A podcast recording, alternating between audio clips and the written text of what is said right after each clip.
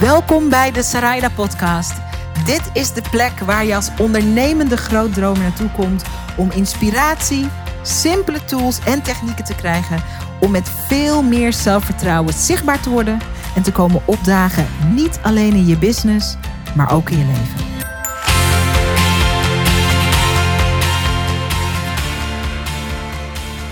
Een van de dingen die je me vaak hoort zeggen is dat de kracht van een verhaal pas zichtbaar, tastbaar en voelbaar wordt op het moment dat je dat verhaal vertelt. Hetzelfde geldt ook voor een goed gestelde vraag. En vandaag in de podcast heb ik een gesprek met Loes Heijmans, omdat een simpele maar goed gemikte vraag via Instagram van Loes naar mij toe het begin was van een enorm belangrijke pilaar in mijn business waar we veel ondernemers mee kunnen helpen en kunnen inspireren. Mijn Industry Leader Mastermind. En Loes en ik kenden elkaar al. Loes is een ondernemer. Ze is jarenlang een wedding planner geweest. Kwam een paar jaar geleden Video Business School doen. Mijn videoacademie voor online ondernemers die zin hebben om de Oprah van hun branche te worden. Daar ontmoeten we elkaar. In Video Business School ontdekte ze dat ze eigenlijk een hele andere roeping heeft dan wat haar business toen was. Ze had het lef om die roeping te volgen. Vervolgens heeft ze boeken geschreven over dat thema wat belangrijk is. Ze is nu een veel gevraagd spreker. En ze is met de hulp van onze industry leaders bezig de helderste stem in haar branche te worden. Maar al dat had niet kunnen gebeuren als Loes niet het lef had om mij een vraag te stellen, waardoor ik heel anders naar mijn business ging kijken en naar wat ik aan te bieden heb als ondernemer. Ik vind het een prachtig verhaal om met je te delen. Ik vind het leuk om Loes aan je voor te stellen, omdat ik je wil laten zien hoe belangrijk het is dat we vanuit onze zichtbaarheid connectie maken. En hoe we vanuit die connectie dingen kunnen creëren waarvan we daarvoor dachten dat het misschien niet eens mogelijk was. Ga heel erg genieten van deze podcastaflevering en laat Loes en mij weten wat het grootste inzicht is wat je opdeed. Volgens mij kan ik me nog precies het moment herinneren dat ik het berichtje van jou kreeg. Het was via Instagram. Ja, klopt. Jij stuurde me een bericht en je zei tegen mij, ga je nog iets met een coachgroep doen? Want ik wil gecoacht worden. En ik weet nog wat ik voelde. Ik dacht, Loes, leuk. En ik dacht, dat staat eigenlijk helemaal niet in mijn planning. En dat zei ik toen ook, hè? Het staat niet in de planning. Ja. We hebben eigenlijk al een planning gemaakt. Ik moet even met mijn team overleggen. Ik kom er bij je op terug. Toen had ik nog steeds geen knoop doorgehakt. Toen had je me nog één keer geappt van, komt het nog? Dacht ik, ik moet een keuze maken. En mijn hoofd zei, hier is eigenlijk geen tijd voor. Mijn onderbuik zei, dit is eigenlijk heel leuk. En wat cool dat een ondernemer zoals Loes in elk geval interesse heeft om gecoacht te worden. En dat moment, en eigenlijk vooral wat er daarna gebeurde, is het begin geworden van de Industry Leader Mastermind. Wat nu een ongelooflijk belangrijk onderdeel is in de business. Ik durf zelfs te stellen dat dat de komende tijd zo zal zijn. Het komende jaar zeker, misschien wel de komende jaren. En de kans is redelijk groot dat als jij me niet destijds dat berichtje had gestuurd, dat dit er niet zou zijn. Bijzonder. En dat is eigenlijk heel gek, toch? Neem me mee, Loes, naar jouw kant van het verhaal. Misschien iets terug in de tijd. Van wat maakte dat je dacht, ik ga Zaraida benaderen. Wij kennen elkaar al, omdat jij natuurlijk een video business schooler bent. Ik ken jouw werk goed. Wat maakte dat je dacht, ik ga gewoon even een berichtje sturen op Instagram om te vragen, wil je me coachen? Ja, dat was, het was in het najaar, inderdaad. Ik had me echt voorgenomen om vanaf 2020 echt te gaan knallen met mijn diabeteswerk. Maar meteen kwamen er bij mij wel allemaal twijfels om de hoek. Ja, maar hoe dan? En hoe kan ik dat slim insteken? En ik ben al 11 jaar bezig als ondernemer. Waarbij ik een hele andere tak van sport heb gedaan. Maar dat eigenlijk vanaf het begin veel zelf heb uitgezocht. En alles zelf heb bedacht. En nu ging ik een hele andere weg op en dacht ik, maar dit moet vanaf het begin goed. Mm-hmm. En dus ik was echt een beetje aan het zoeken van hoe ga ik dat dan doen. En één ding wist ik zeker, ik heb iemand nodig die me daarbij gaat helpen. Mag ik daar iets over vragen? Want ik denk dat er heel veel ondernemers die op dit moment luisteren zich totally herkennen in dat gevoel. dat gevoel eigenlijk dat je ready bent voor een doorbraak, voor een volgende stap. Ook het gevoel van ik wil iets neerzetten en ik wil eigenlijk dat het vanaf het begin meteen goed is. Maar de valkuil die je ook omschrijft, die ook bij je eerste business hoorde, dat je alles alleen gaat en wil uitzoeken. Daar zitten ook veel ondernemers ook in vast op een bepaalde manier. En hoe wist je van ik heb hulp nodig? Waar voelde je dat aan? Dat is dan denk ik ook wel de 10, 11 jaar ondernemerservaring die je al hebt. Want de ervaring die ik daarin had, was dat ik 6, 7 jaar echt keihard geknokt had om vanaf dat 8e jaar te komen waar ik wilde zijn. Hè? Ja, dat je wedding planning business, ja, hè? Ja, ik was werkzaam als wedding planner. En vanaf eigenlijk jaar 8 denk ik pas dat de opdrachten makkelijk kwamen. Ik een goede prijs kon vragen. En dat is natuurlijk tof. Maar het is jammer dat je daar 7 jaar voor moet struggelen. En dat wilde ik niet meer. En nee. Ik had inderdaad natuurlijk al Video Business School bij jou gedaan. Dus dat was al... En ik heb wel meerdere coachtrajecten ook gehad. Maar die ervaringen allemaal bij elkaar opgeteld was wel dat ik zoiets had van... Ja, daar moet nu gewoon vanaf moment 1 een goede businesscoach aan mijn zijde staan... om dit gewoon met een knal de wereld in te slingeren. In plaats van weer 7 jaar struggelen, zeg maar. Ja, mooi. Echt te lanceren. Ja. Was je idee destijds? Want ik heb natuurlijk veel gesprek met ondernemers. En ik merk dat... En ik vraag me af wat het vertekend beeld is. Er is natuurlijk geen vertekend beeld, maar... Mijn idee over hoe een onderneming begint was... En dat had te maken met... Ik ging meteen investeren. En ik was daarmee omringd met ondernemers die al verder waren in een community. Ik ging investeren in een online programma en toen was die community. En daar zag ik heel veel ondernemers die al redelijk succesvol waren. En heel succesvol. Allemaal verder dan ik. Dus dit klinkt misschien gek, maar mijn associatie met een bedrijf beginnen... was helemaal niet dat het enorm een struggle hoefde te zijn. Omdat ik kende bijna geen ondernemers, maar de ondernemers die ik kende... door die community, die zaten niet in een struggle. Dus ik heb het idee dat ik daarmee... dat dat een beetje aan mij voorbij is gaan. Dat betekent niet dat ik het niet soms moeilijk heb in mijn business of moeilijk heb gehad. Ik ken ook veel ondernemers die als basisidee hebben... Als je een bedrijf begint, dan is dat een struggle de eerste jaren. Of dan kan je pas na een paar jaar echt geld verdienen. En ik zie dat, als je dat gelooft, dat je makkelijker ook die experience hebt. Was het zo toen jij je eigen bedrijf begon dat je een idee had over dat het wel moeilijk zou zijn? Of dat je dat wel alleen moest doen? Wat was het idee wat hoorde bij ook die 7 jaar struggle? Ja, ik denk dat, en daar heb jij hem al heel goed te pakken... denk ik dat het heel erg uitmaakt met de mensen om je heen. Hè, omring je met de juiste mensen. Ik kom niet uit een ondernemersfamilie. Ik had eigenlijk weinig tot geen mensen om me heen die hetzelfde deden. Ik was 25 toen ik mijn bedrijf begon. Dus ik had die ervaring gewoon niet. En ik had ook niet de mensen om me heen die zeiden van... wees slim en ga meteen even een goede coach zoeken. Dan heb je een vliegende start. Ik had denk ik wel die overtuiging van... mouwen opstropen en maak je maar klaar voor de lange weg. De lange weg naar succes, die komen gaat, zeg maar. Ja. Ja. Dit is zo interessant. Ik hoop dat als je luistert naar deze podcast... dat je in elk geval jezelf de vraag stelt... van wat is je bewust of misschien je wat minder bewuste idee... over hoe dat tot stand moet komen. Je succes, je ondernemerschap, je zichtbaarheid... je sprekerscarrière. We gaan het zo hebben over jouw sprekerscarrière. Ja. Dus, wat is je idee daarover... en hoe ver zit je realiteit af van dat idee? Of hoe dichtbij? Ik denk dat het gewoon een interessante vraag is. Jij besloot... om ook een bepaalde vorm van lering te trekken uit de eerste business. Dat is uiteindelijk een succesvolle business geworden. Ja, zeker. Ja. Dus in jaar 8 ging het vliegen. Het is jouw 11e jaar als ondernemer. Klopt. Dus jij weet ook wat het is om een succesvolle business te draaien. Je ging Video Business School, de videoacademie voor ondernemers... die stiekem de Oprah van hun branche willen worden. Je ging dat doen. Ik kan me dit moment ook nog levendig herinneren...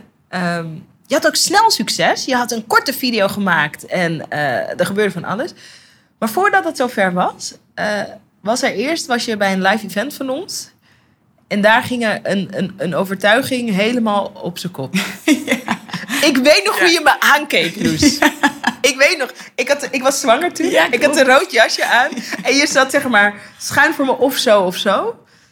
En jouw ogen. Ik dacht, oh my god. Wat gebeurt er daar?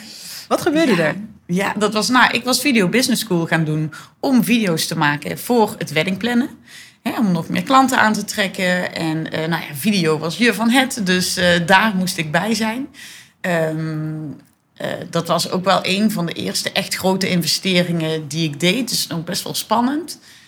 En toen hadden we die live dag. En jij was een verhaal aan het vertellen. En ik was toen... ik had wel mijn eerste boek geschreven over diabetes. Ja, had ik wel al geschreven. Je had een boek geschreven over diabetes. Even... Ja. Je bent iemand met diabetes type A. 1. Ja. Zie je? Dan gaan we al. Diabetes type 1, je hebt type 1, type 2. Ja. Er is meer bekend over diabetes type 2. Ja. Eigenlijk niet zoveel bekend over diabetes type 1. En het is een onzichtbare aandoening. Mensen kunnen niet aan je zien dat je een chronische ziekte hebt. Klopt. Heb je een boek over geschreven? Ja, daar heb ik een boek over geschreven. Dus wat echt een soort dagboek wat echt beschrijft van hoe is het nu echt om te leven met diabetes type 1. Nou, terug naar dat live-event. Daar hield jij een verhaal en waarin opeens de zin voorbij kwam. Jij kiest niet je verhaal, maar het verhaal kiest jou. En toen dacht ik, wacht even. Alsof je een mokerslag kreeg. Ik weet het nog. Ik dacht, het verhaal kiest mij. Ja, natuurlijk kiest het verhaal mij. Ik denk in 2004, toen ik de diagnose diabetes type 1 kreeg... toen heeft het verhaal mij gekozen. En in 2015 kwam mijn eerste boek uit... waarin ik het verhaal dus op papier heb gezet.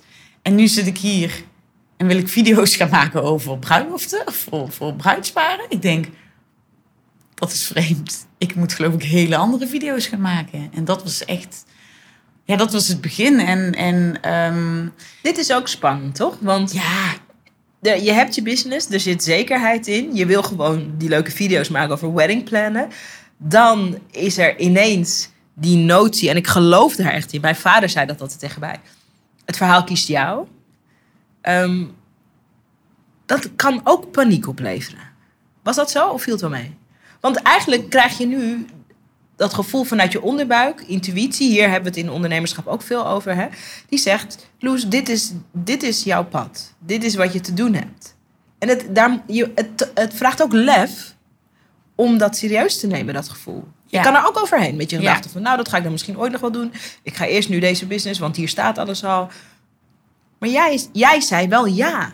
tegen dat verhaal dat jij koos. Ja, ik heb naar mijn gevoel luisteren is ook wel iets... wat ik echt heel erg geleerd heb de afgelopen jaren. En inderdaad, als er dan zo'n inzicht naar boven komt... Dan ik kon ook gewoon niet anders dan daarnaar luisteren. En ik ben er ook wel heel, hoe zeg je het, open ingegaan. Ik had namelijk op het moment van dat live event, dat grote inzicht... Ik geloof dat ik een dag eerder een mailtje in mijn mailbox had gekregen van het Diabetesfonds. Die ging een nieuwe website opzetten. Ik had natuurlijk een boek geschreven, dus ze vroegen mij om te bloggen. En toen ik dat inzicht kreeg, dacht ik, wacht eens even. Ik ga gewoon heel brutaal eigenlijk een mailtje terugsturen van bloggen, leuk. Maar moet er niet iets met video gebeuren op die site? En ik had nog totaal geen idee van hoe en wat. Want ik bedoel, het kwam net in me op om daar dan video's over te maken. Maar wat voor soort video's dat dan moesten zijn, echt geen idee. Maar ik denk dat mailtje, dat stuur ik er alvast uit. En ik kreeg echt een supersnelle reactie van video is tof. We gaan de content manager even bij je langs sturen. Kun je een gesprek met haar hebben? Of de community manager, sorry, zo moet ik zeggen. En... ik weet het ook nog. Ja, dat was bizar. Ja. En toen heb je een hele korte video gemaakt van 41 seconden. Nou, ik ging met haar in gesprek. En al pratende kwamen we op allerlei ideeën. En ik had er natuurlijk in de tussentijd wel over nagedacht. Van, wat zouden we dan kunnen brengen aan die community? En ik weet ook nog dat ik in dat gesprek met haar zat. En dat ik dacht, en dan zul je zien, dadelijk zegt zij... nou, bedankt voor je input. En we gaan er iets mee. Dit zijn alle goede ideeën. Ja. Tot ziens. Ja, precies. Ja. En aan het eind van het gesprek zei ze van... ja, tof. En zou jij dat willen doen? En zo ja, maak maar een voorstel en een pitch, zeg maar. Dus toen maakte ik... Ja, mooi dat jij nog weet dat die 41 seconden was. Ja, dat ben ik nooit meer vergeten. Ja, nee. Toen maakte ik inderdaad een... piepkorte video. Volgens mij heb ik toen in een recordtempo... ook alle lessen van Video Business School er doorheen gejaagd. Want ik dacht, ja, weet je wel, licht en geluid en inhoud. Toen ging ik met die video onder de arm, zeg maar... ging ik naar Amersfoort, ging ik hem laten zien. En toen zei ze, ga maar doen. Mega opdracht binnen. Ja. En het leuke was, waarom ik het ook nog zo goed weet... is omdat in Video Business School word je heel erg uitgedaagd... en uitgenodigd om jezelf meer als maker te gaan zien. En jij maakte die switch gewoon heel snel. Van iemand die dacht, ik moet iets met video, maar geen idee... tot ik heb eigenlijk nog steeds geen idee... maar ik heb de lesstof. Ik heb die basis. En ik neem een voorschot op mezelf, als het ware. Ja. En ik kom ook... opdagen als maker. En ik denk dat elke ondernemer... dat stuk in zichzelf mag omarmen. Ja. Je bent een maker. Je bent een verteller. Ook als je niet precies nog weet hoe... of wat je dan allemaal wel en niet... het is een identiteit, een soort jas die je aan mag trekken. En op het moment dat je dat doet... dan worden er ineens dingen mogelijk. Ja, dus dat is volgens mij... Nu jij dat weer vertelt, denk ik ook... volgens mij had ik ook echt in mijn Video Business School aantekeningen... zo ergens in hoofdletters, jij bent de maker, weet je wel, dat. En dat je dat ook realiseert... van ja, je hoeft niet in een hoekje te gaan zitten wachten... tot iemand je komt vragen of je alsjeblieft iets wil maken. Ja, je kan gewoon iets maken. Je kan gewoon iets maken. Je kan gewoon je telefoon pakken. Ja. En een filmpje van 41 seconden kan de koers... Ja. van een stukje van je business of van je leven veranderen. Dat is waarom ik het zo... Daarom raak ik er niet over uitgepraat. Ja. Ik bedoel, video is een tool. Maar dat is gewoon power. Dat is magie. Dat is... Je bent dat andere pad opgegaan. Eigenlijk best vond ik... Ik weet niet hoe dat voor jou was. Best ook snel... als die expert gaan staan. Hè? Die expert op het gebied van diabetes type 1... ervaringsdeskundige. Je had natuurlijk ook dat boek geschreven. Je ging die video's maken. Heel snel ook. En heel terecht ook die jas aangetrokken van... ik mag hier iets over zeggen. Mm-hmm. En toen wilde je daarin een volgende stap maken. Ja. Ja, ik werd ook na aanleiding van het eerste boek... steeds vaker gevraagd als spreker... dus om te vertellen over mijn leven met diabetes type 1... aan de hand van mijn boek. Nadat ik daar een paar keer aan geproefd had... dacht ik, dit is ook wel heel erg tof. En hoe ik dan wel in elkaar zit... Dus ik denk, weet je wel, als ik ook echt als spreker geboekt wil worden... dan moet er ook gewoon echt een goed verhaal staan. Mm-hmm. En niet een beetje en toen. Dus toen ben ik echt met een regisseur ook echt die lezing gaan maken. Wat me dan ook heel erg het vertrouwen geeft. Oké, dit is iets serieus. Dit is, weet je wel, hier kan ik ook gewoon geld voor vragen. Want ik sta er echt een goed verhaal te vertellen. Mm-hmm. En in 2018 kwam er ook nog een tweede boek over diabetes type 1 in combinatie met zwangerschap. Ook gebaseerd weer op mijn eigen ervaringen. Supercool. En zo breidde zich dat eigenlijk steeds uit. En elke keer als ik er weer mee bezig was of als ik op een podium stond... of met Diabetes TV weer met nieuwe mensen in aanraking kwam... dan dacht ik, bij mij groeide steeds het besef... ik kan niets anders doen dat dichter bij mezelf ligt dan dit.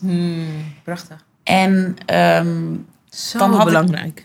En ik had dan nog in mijn hoofd... riep nog steeds wel dat stemmetje... ja, maar je bedrijf als weddingplanner... en daar ben je nu al zo lang mee bezig... en dat loopt eindelijk... en daar hoef je weinig moeite mee in te steken... je kan goede prijzen vragen... Maar mijn hart riep steeds harder van... ja, maar je moet dat andere pad op. En op een gegeven moment is het niet meer te houden... Als je er durft naar te luisteren. Ja. Super, super cool en bijzonder. En ik hoop ook dat... want dat is misschien voor de context goed. Je had je eerste boek geschreven, toen een tweede boek. Er zijn nu vast ook mensen die luisteren en die zeggen... ja, maar het is heel makkelijk om als spreker ontdekt te worden... of om iets anders te gaan doen als je een soort mega bestseller hebt geschreven. Geef eens wat context rond dat boek. Hoe was dat om dat boek te schrijven voor jou? Was dat... zijn er daar heel veel van verkocht van dat boek? Of valt het wel mee? Hoe zit het met het boek? Nou, ik had...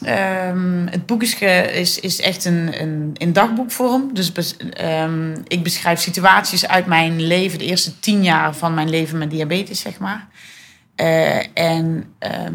Is ontstaan puur om het verhaal van me af te schrijven. Ook toen ik het zelf, zeg maar... je leest het nog 10 keer terug om alles fout en alles eruit te halen. En het begint, het eerste hoofdstuk, is de dag van de diagnose. Nou, de 10e keer had ik nog steeds tranen in mijn ogen toen ik dat las. Mm-hmm. Ik heb het echt geschreven om het van me af te schrijven. Om echt een soort verwerking voor mezelf. Dus ook toen we het gingen hebben met de uitgever over... hoeveel aantallen moeten er dan? Hè? Wat moet de eerste druk? Want hoe kwam je bij een uitgever?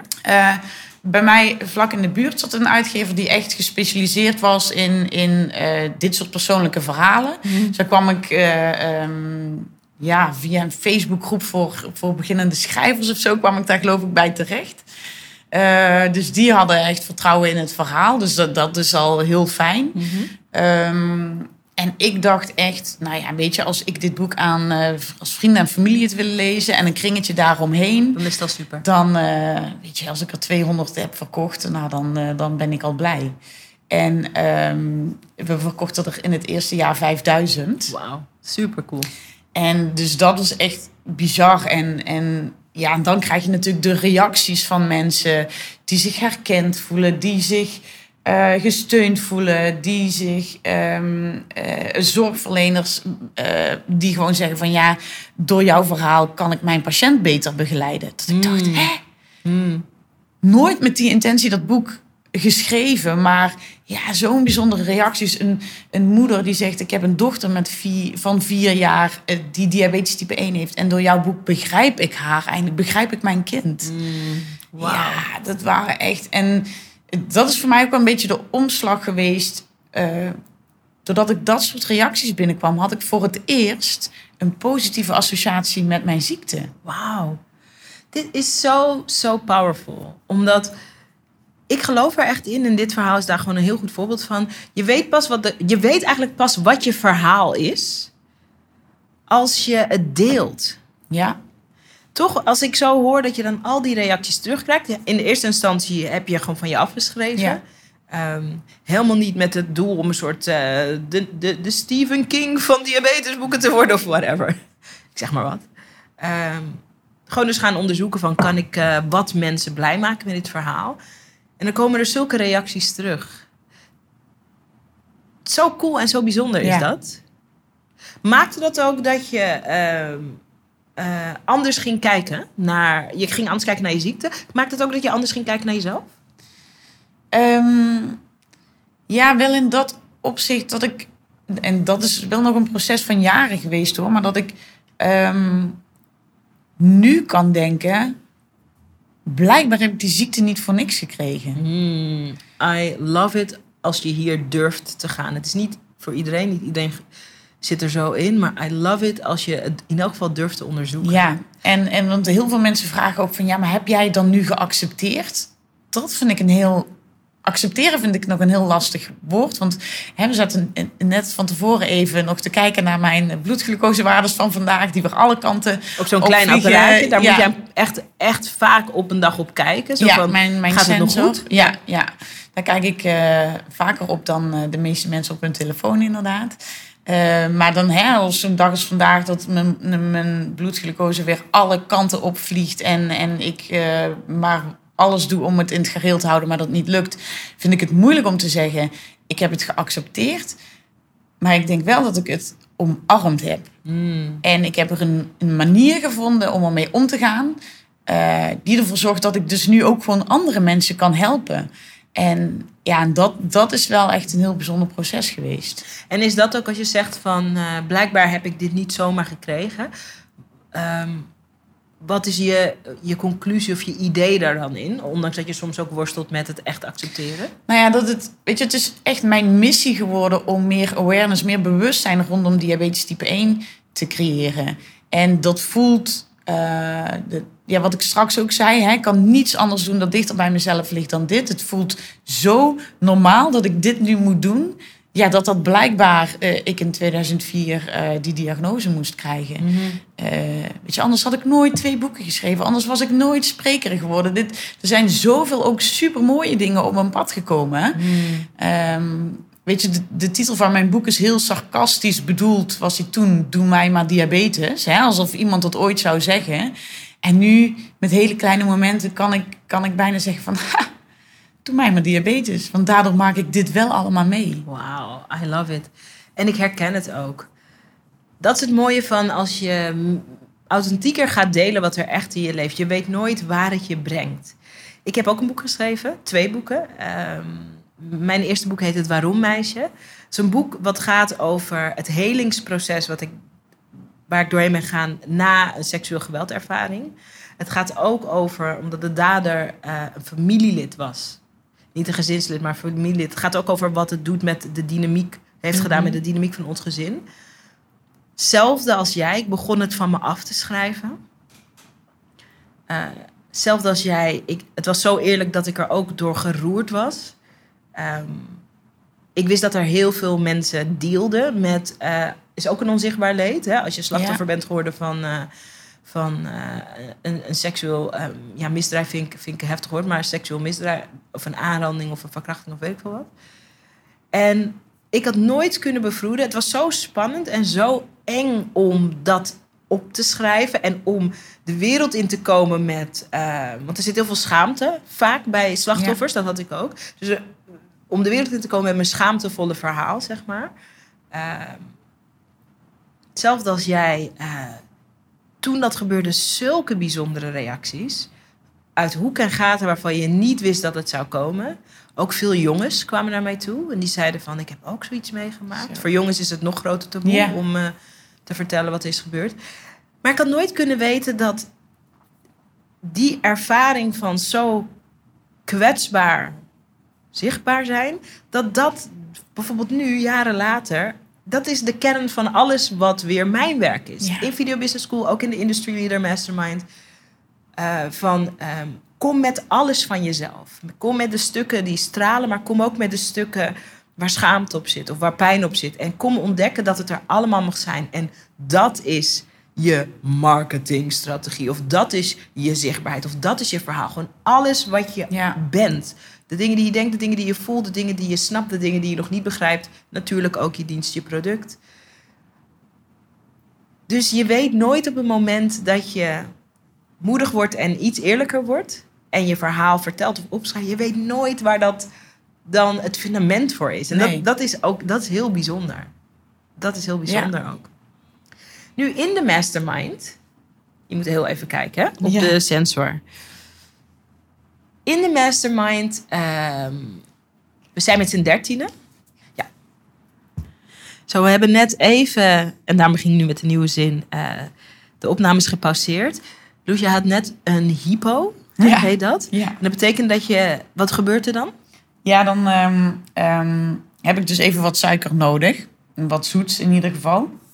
Mijn suiker is dan lage bloedglucose. En als ik dat een beetje laat sluimeren... dan zou ik je dadelijk best wel rare dingen kunnen gaan zeggen. Ik krijg ook een beetje zo'n zweetlipje. Nou, dat zie je dan weer niet op een podcast. Maar dus ik heb er net even 2 zakjes suiker in gegooid. En dadelijk zal die wel weer gaan stijgen. En dan komt het helemaal goed. Ja. Ik vind het zo cool en interesting... om te zien hoe relaxed je ermee omgaat. Want ik kan me ook voorstellen dat... maar dit is dagelijkse kost voor mij. Ja, je voelt het in je lijf, toch? Een vriend van mij, die heeft ook diabetes type 1. En die vertelde me ook een keer een verhaal... dat hij een keer had hij ook een hypo... en toen heeft hij zulke gekke dingen gezegd. Want wat gebeurt er dan? Nou ja, je hebt dus te weinig glucose dan in je bloed.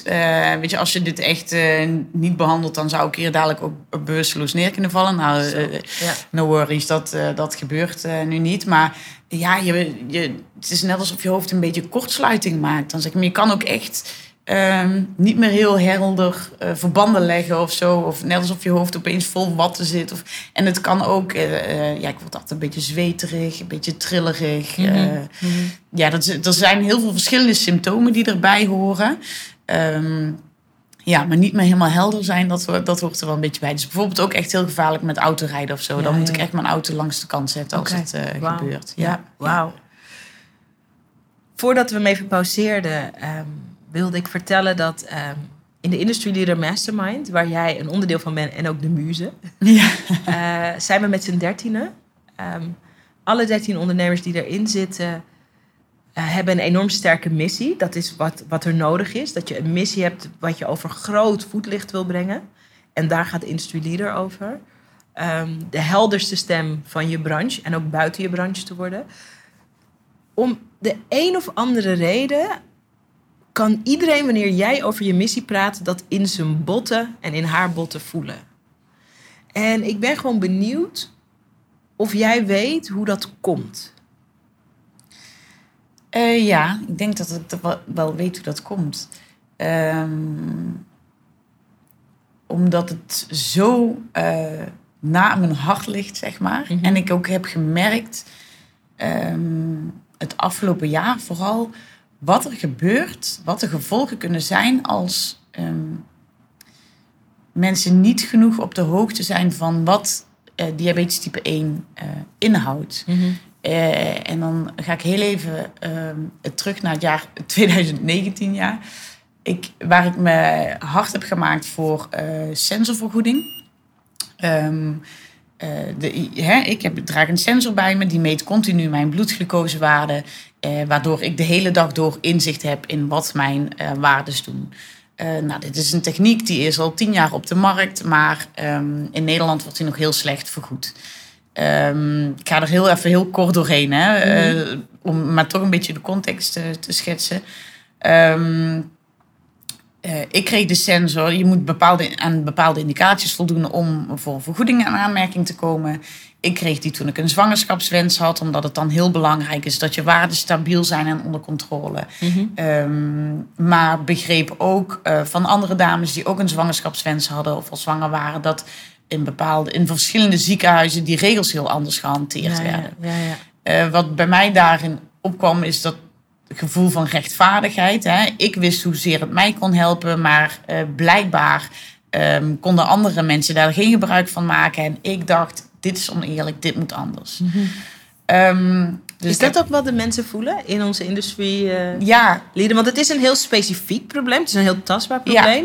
Ja. Niet alle levens worden geraakt door dit probleem.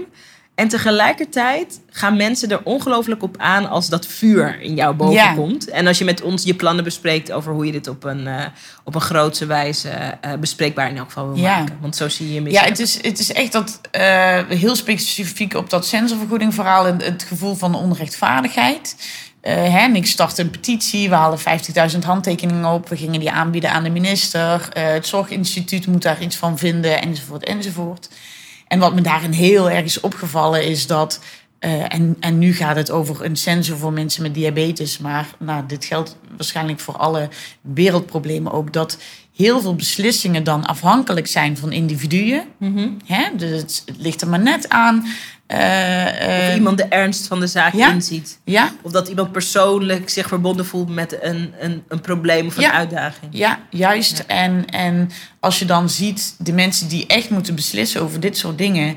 En die dan gewoon 0,0 idee hebben van wat het nu echt inhoudt om een diabetes type 1 te leven, dan snap ik ook dat je de ernst van de zaak niet inziet om zo'n sensor te vergoeden. Ja. Want als jij echt helemaal niet snapt dat het voor mij een probleem is om, als ik 10 keer per dag in mijn vinger moet prikken, wat het alternatief is voor zo'n sensor, maar dan steeds maar momentopnames zie, waardoor ik echt niet trends kan zien of niet duidelijk krijg wat allemaal voor invloed is op die suiker. En daardoor die sensor maar niet vergoed wordt. Want wat is het probleem? Je kunt ook in je vinger prikken. Ja, die context mist er dan. Ja. En dat heeft zo mijn missie aangewakkerd. Dat ik denk, kom maar, Zorginstituut, met je uitnodiging om mij even te laten vertellen waarom ik hier sta. Ja. Echt podium op, echt spreken. Ja. Bewustzijn creëren en echt verandering brengen. Ja. Ja, dat wordt ook bij jouw missie. Ja. In de mastermind is dat voelbaar. Dat inspireert ook anderen weer. Iedereen heeft een eigen missie. voor jou is het echt, ja, je bent echt ready om het te doen. Dat inspireert heel erg. Voor mij als leider van de mastermind, want dat is natuurlijk waar deze podcast ook over gaat, dat als jij die missie niet zo had gevoeld, die heeft nu meer woorden, maar had je mij waarschijnlijk ook niet benaderd. En het is zo belangrijk. Ik denk dat een van de grote misvattingen is in ondernemersland dat de beste ideeën die je kan creëren voor je businesses, aanbod, coachprogramma's, dat het allemaal maar uit je eigen hoofd moet komen. Doordat ik dit meer en meer snapte ik ineens ook van, ik heb daar ook iets in te bieden. En dat werd de Industry Leader Mastermind, terwijl het daarvoor eigenlijk nog niet in de agenda paste. Ja. Dacht je, het komt dan goed? Of dacht je van, toen je me benaderde van... Nou, weet je wat grappig was? Ik had eigenlijk geen andere opties. Nou ja, wel. Ik was wel... klopt niet. Ik had een paar andere opties onderzocht. En ik kwam steeds weer terug bij jou. En ik dacht echt... wat als Zaraida nu gaat zeggen... Ja, sorry Loes, maar ik ga toch geen coaching meer doen voor 2020... Ik dacht, dan heb ik echt een probleem. Wow. Want de andere opties die ik had onderzocht waren... Het was het niet. En ik dacht, en daarom bleef ik jou ook bestoken met... Er is een goede manier en een minder goede manier om te doen. De goede manier, dat deed jij. Dat noem ik de vriendelijke aanhouder. Hey, hoe zit het? De minder goede manier is vanuit boosheid of vanuit frustratie... of vanuit een soort... in Amerika zeggen ze entitlement. Zo van, je moet mij nu, je moet reageren. Maar jij bleef, jij hebt me een paar keer geremind. Ja. Op een prettige manier. De vriendelijke aanhouder. Waardoor je mij ook de kans gaf om te snappen van... Dit is wellicht iets. Ja, dit is misschien iets wat ik te doen heb. En voor iedereen die deze podcast luistert... of je nou ondernemer bent of je bent geen ondernemer... of je nou... al heel zichtbaar bent of nog heel erg op zoek bent naar wat is mijn missie, wat is mijn idee. Weet dat de minute dat jij daarin meer gaat staan, net zoals dat Loes meer gaat staan is, dat een fantastisch sneeuwbaleffect heeft. Als ik nooit was gaan staan vanuit mijn missie van ik wil ondernemers helpen om met superveel zelfvertrouwen zichtbaar te worden en om de wereld te veranderen. Dan hadden we hier denk ik niet gezeten. Maar omgekeerd ook niet. Als jij niet toen naar dat onderbuikgevoel had geluisterd... en had geluisterd naar... maar dit is wat we te doen hebben. Dit is wat ik moet neerzetten. Dan hadden we hier ook niet gezeten. En dan had de mastermind ook niet bestaan. En daarom wilde ik deze podcast opnemen. Van de mooiste dingen zijn altijd een vorm van co-creatie. Maar je kan alleen maar co-creëren... als mensen weten dat je bestaat. Als mensen weten dat je er bent. Als ze je kunnen vinden... Als ze je kunnen zien, als ze je kunnen horen. Omgekeerd ook als jij hen kan horen, hen kan zien. Daar ontstaat zeg maar alle magic. Toen je me eenmaal te pakken had... toen hebben we een uur aan de lijn gezeten. Ja. Want dat is... als ik voel van... volgens mij borrelt er iets moois... dan gaat de journalist in mij aan. Ja. En ik heb je echt geïnterviewd als klant. Weet je nog wat voor vragen ik je allemaal stelde?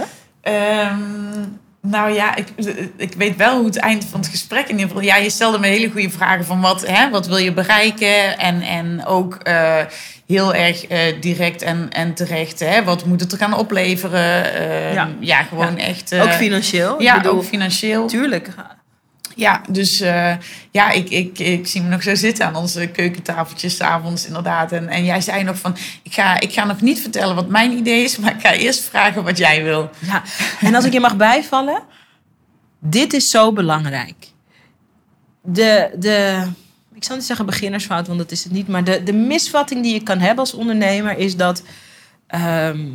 als je een goed idee hebt, dat je dat idee door iemands strot moet douwen. En dat dan bijvoorbeeld... Mm-hmm. En dat kan, is een optie. Maar het is ook heel interessant. Ik had het idee al. Ja.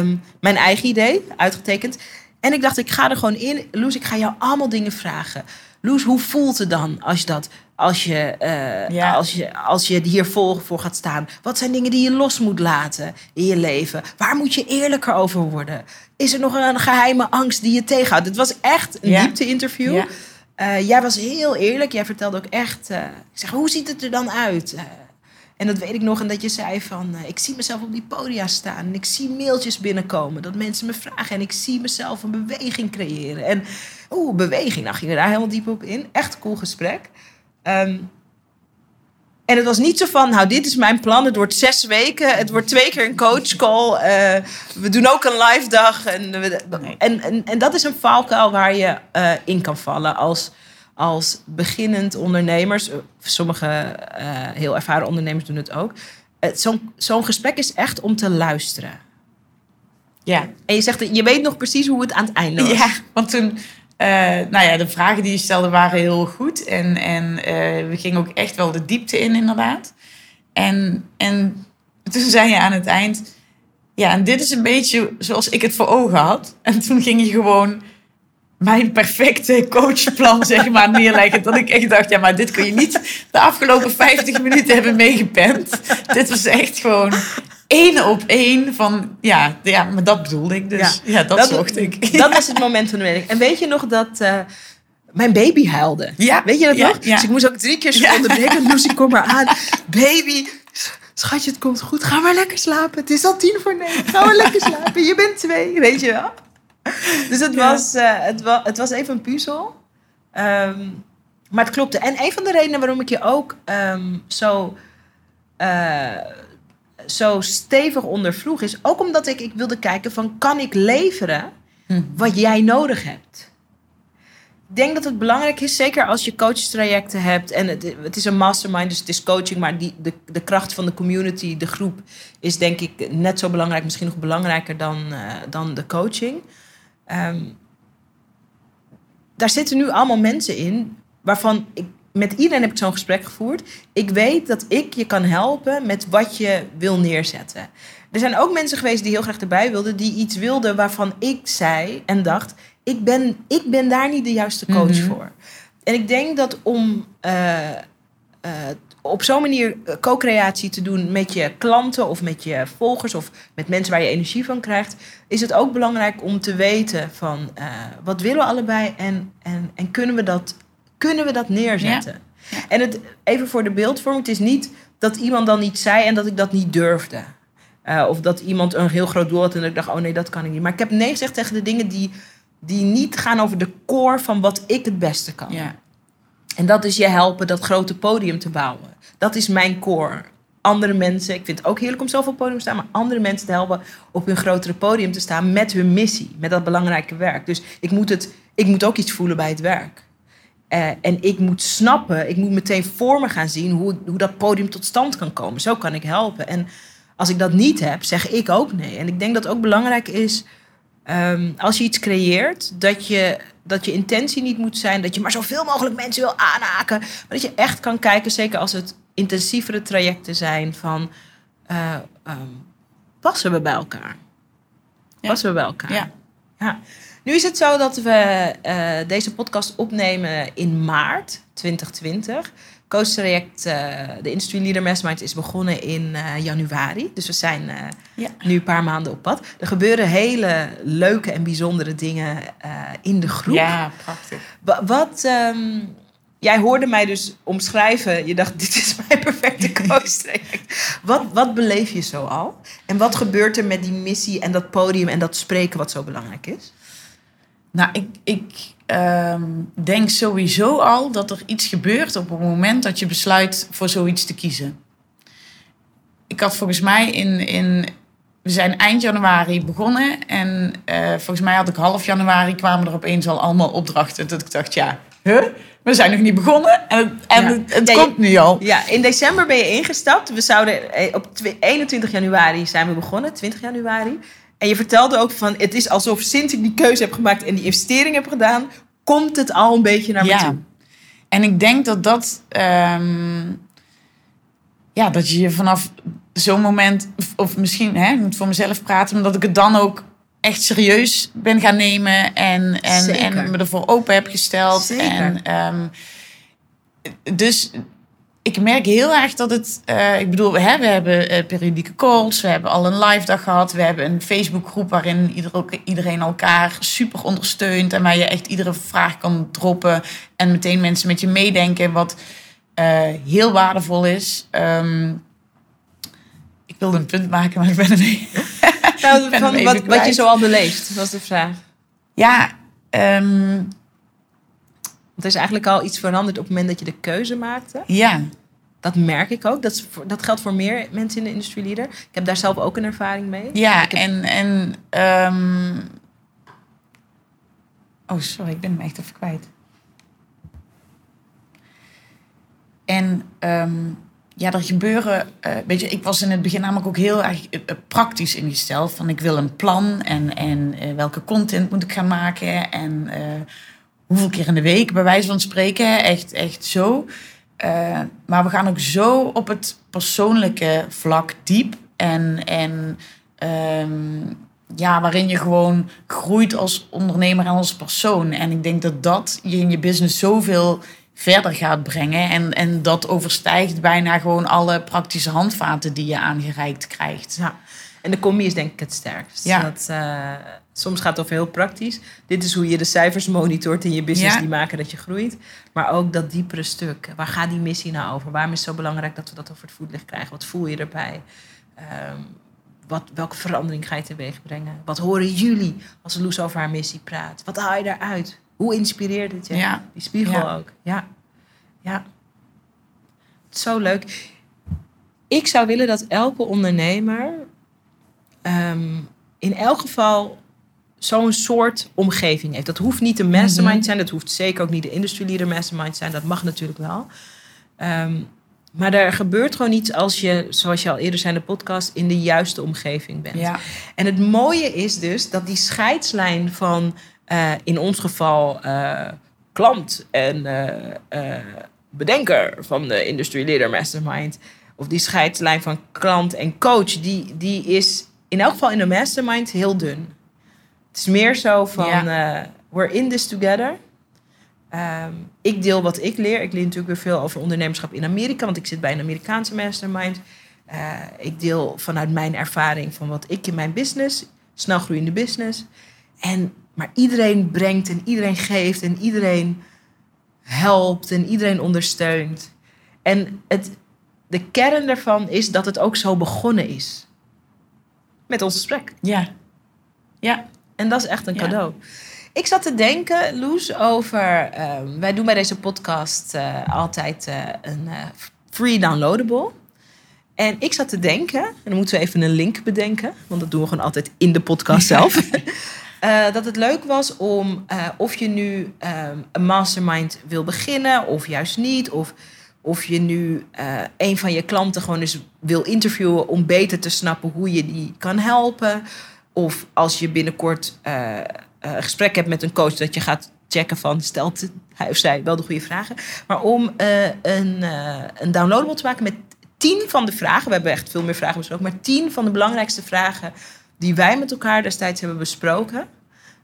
om die daarin te zetten. Yeah. Daar is deze mastermind uitgekomen. Dat heeft mijn business veranderd. Yeah. En verdiept en groter gemaakt en krachtiger gemaakt. Dus dank je wel daarvoor. Nou, heel graag gedaan.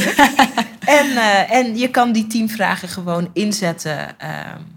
Ook voor je eigen co-creatieproces. Ja, mooi. Dus dat kunnen we doen. Hoe zullen we de link noemen? Zaraida.nl/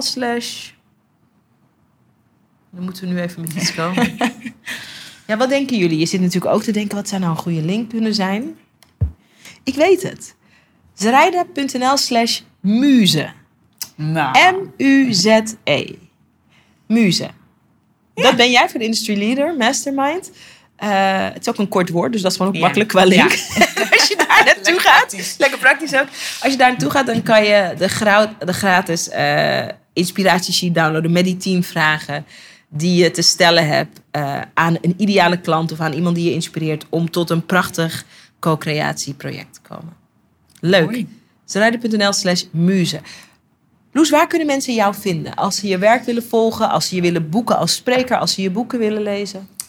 Op www.loesheijmans.nl. En Heijmans is dan met E-lange-I. Dus H-E-lange-I... Mans, ja, zoals het bouwbedrijf, alleen geen familie, maar dan weet iedereen wel hoe je het schrijft.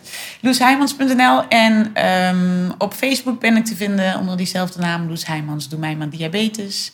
Instagram, @doemijmaardiabetes. En op LinkedIn ben ik ook heel actief. Kijk, Dus, overal zichtbaar, overal te vinden.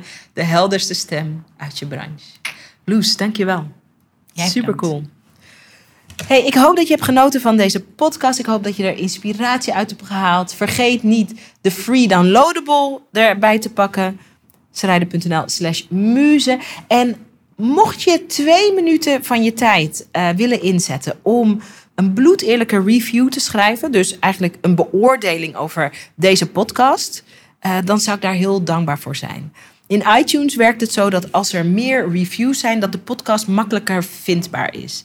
En onze droom, als ik zeg ons, van mij en het team en ook van alle gasten die langskomen om hun verhaal te doen, onze droom is dat zoveel mogelijk mensen de inspiratie halen die ze nodig hebben om met meer zelfvertrouwen zichtbaar te worden, te komen opdagen en om op hun eigen manier met hun eigen verhaal een beetje de wereld te veranderen. En daar hebben we je hulp bij nodig. Dus mocht het voor je uitkomen, mocht je iets gevoeld hebben dat je denkt, oh ja, daar zou ik wel wat over willen vertellen, wil je dan een korte, bloedeerlijke review achterlaten en daarmee deze podcast iets makkelijker vindbaar maken voor een ander.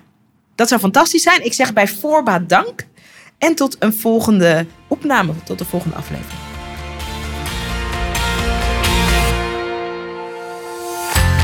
Tof dat je weer naar een aflevering van de Zaraida podcast geluisterd hebt. En ik ben benieuwd wat je beleefd hebt. De intentie van deze podcast is om je in te smeren, te bombarderen met good stuff, met goede inzichten, met goede verhalen, met goede inspiratie, zodat je in actie komt. En ik wil weten hoe je het beleefd hebt. Kom het me vertellen op Instagram. Ik heet gewoon Zaraida Groenhart op Instagram. En ik ben daar elke dag om met je te praten, om met je te connecten en om van je te horen waar ik je mee kan helpen. Dus kom connecten op Instagram. Zaraida Groenhart heet ik daar. En laat me weten wat je van de podcast vindt. En als je dan toch bezig bent, wil ik je ook meteen even een kleine favor vragen. Want om deze podcast bij miljoenen ondernemers bekend te laten worden, zodat we heel veel mensen kunnen inspireren en helpen, want dat is natuurlijk mijn bescheiden intentie van deze podcast, heb ik je nodig. Je zou me ontzettend helpen door een bloedeerlijke review op iTunes achter te laten over wat je van deze podcast vindt en of je er iets aan inspiratie uithaalt. Hoe meer reviews we hebben, goed of slechte reviews, maakt me ook bijna niet uit eerlijk gezegd, hoe meer mensen de podcast kunnen vinden. En ik ben nieuwsgierig naar wat we voor jou kunnen betekenen met de podcast. Dus als je een minuutje over hebt, zou ik het heel tof vinden als je je bloedeerlijke mening over deze podcast achterlaat op iTunes. Ik bedank je, ik bedank je, ik bedank je. En ik spreek je hopelijk snel op Instagram of ik hoor je bij een volgende podcast. Dankjewel.